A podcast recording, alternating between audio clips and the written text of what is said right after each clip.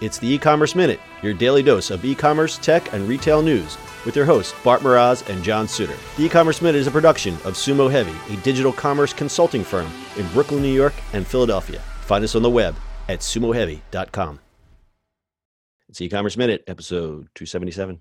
In today's episode, Walmart plots streaming service. Walmart is looking to chip away at one more core service that Amazon Prime members enjoy: streaming video.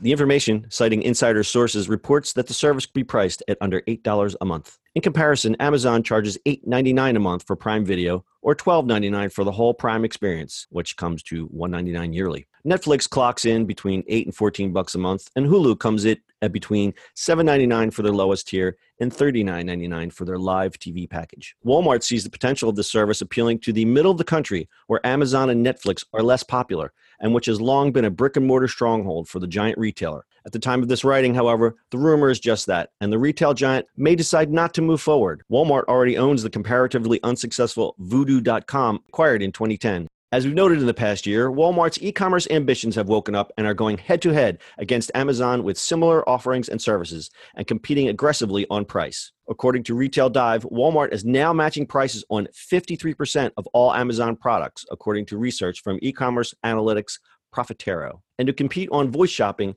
the retailer has forged a voice ordering partnership with Google through smart speakers, Google Home, and the Google Home Mini. How are you surprised about this? Walmart's trying to chip away at every Amazon service? Yeah. I was surprised to read they owned vudu.com, which I've never seen in my life, but I've heard of. I Really? didn't even know they owned that. Um, yeah, I mean, they've owned it for a while now. I mean, it's been around. Eight years, and I didn't even know that they owned it. Yeah, it's been around. I mean, that's any streaming service. Like, um, there's just there's so many of them now. Yeah. So let's dig in. The- the- when you're running a, str- a, a streaming service, one of the costs, unless you're just like, and I'm again, I haven't seen Vudu, but I assume they're just kind of getting on demand stuff and just throwing it on there. Mm-hmm. What Netflix does and and, and Amazon does is they make their own content. So Mhm. is Walmart uh, financially prepared to do that? Well, let's back up a little bit. I mean, yes, they make their own content, but some of the biggest licensing deals are done now by Amazon and Netflix, right? So they have to license it, all this stuff. And Right. then they make their own content. So that's a lot, right? Was it? This year was the first time that Netflix outpaced everybody else in nomination. Oh, or a- they outpaced HBO, right?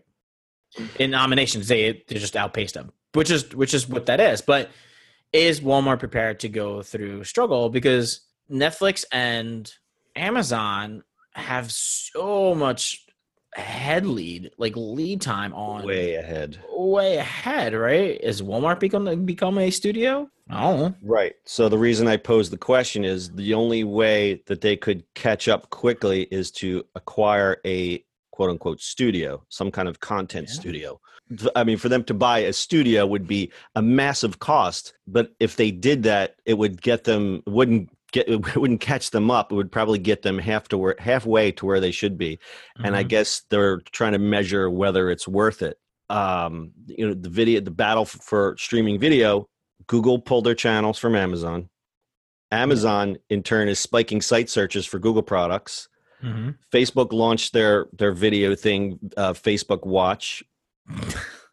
Apple is contemplating doing a subscription bundle for video news and music, and then our friend AT and T is investing heavily in enter- heavily in entertainment uh, by the purchase of Time Warner and DirecTV, which DirecTV, as we said the other day, owns Blockbuster. How it all comes around.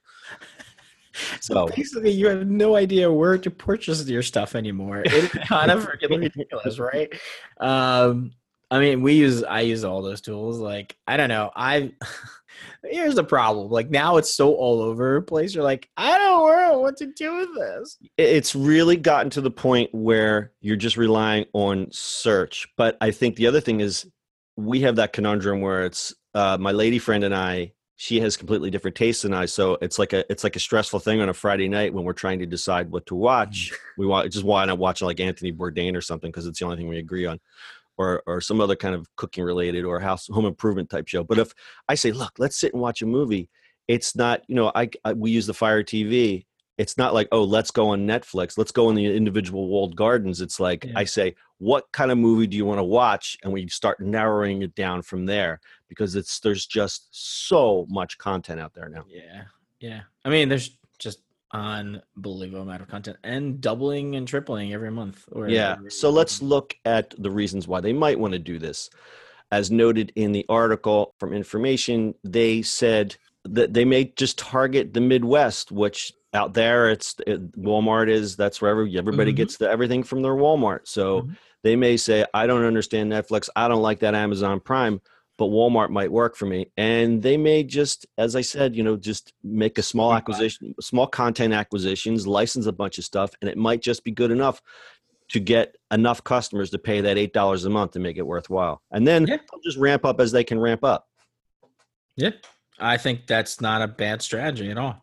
Yeah, I just, you know, I mean, who knows what it costs just to even turn the lights on for this kind of service, but you're talking about Walmart. so we're not talking about it first here. Exactly. All right, pretty interesting. We'll keep an eye on this one. You got anything else? That is all, sir. All right, that's your e-commerce minute for today. We'll see you on the internet tomorrow. That's it for today's show. If you like the show, do us a favor and subscribe or leave us a review on iTunes. And don't forget, you can now listen to the e-commerce minute on your Amazon device. Just add e-commerce minute to your flash briefing. And finally, if you have a comment or suggestion or just want to say hi, find us on social media at Sumo Heavy.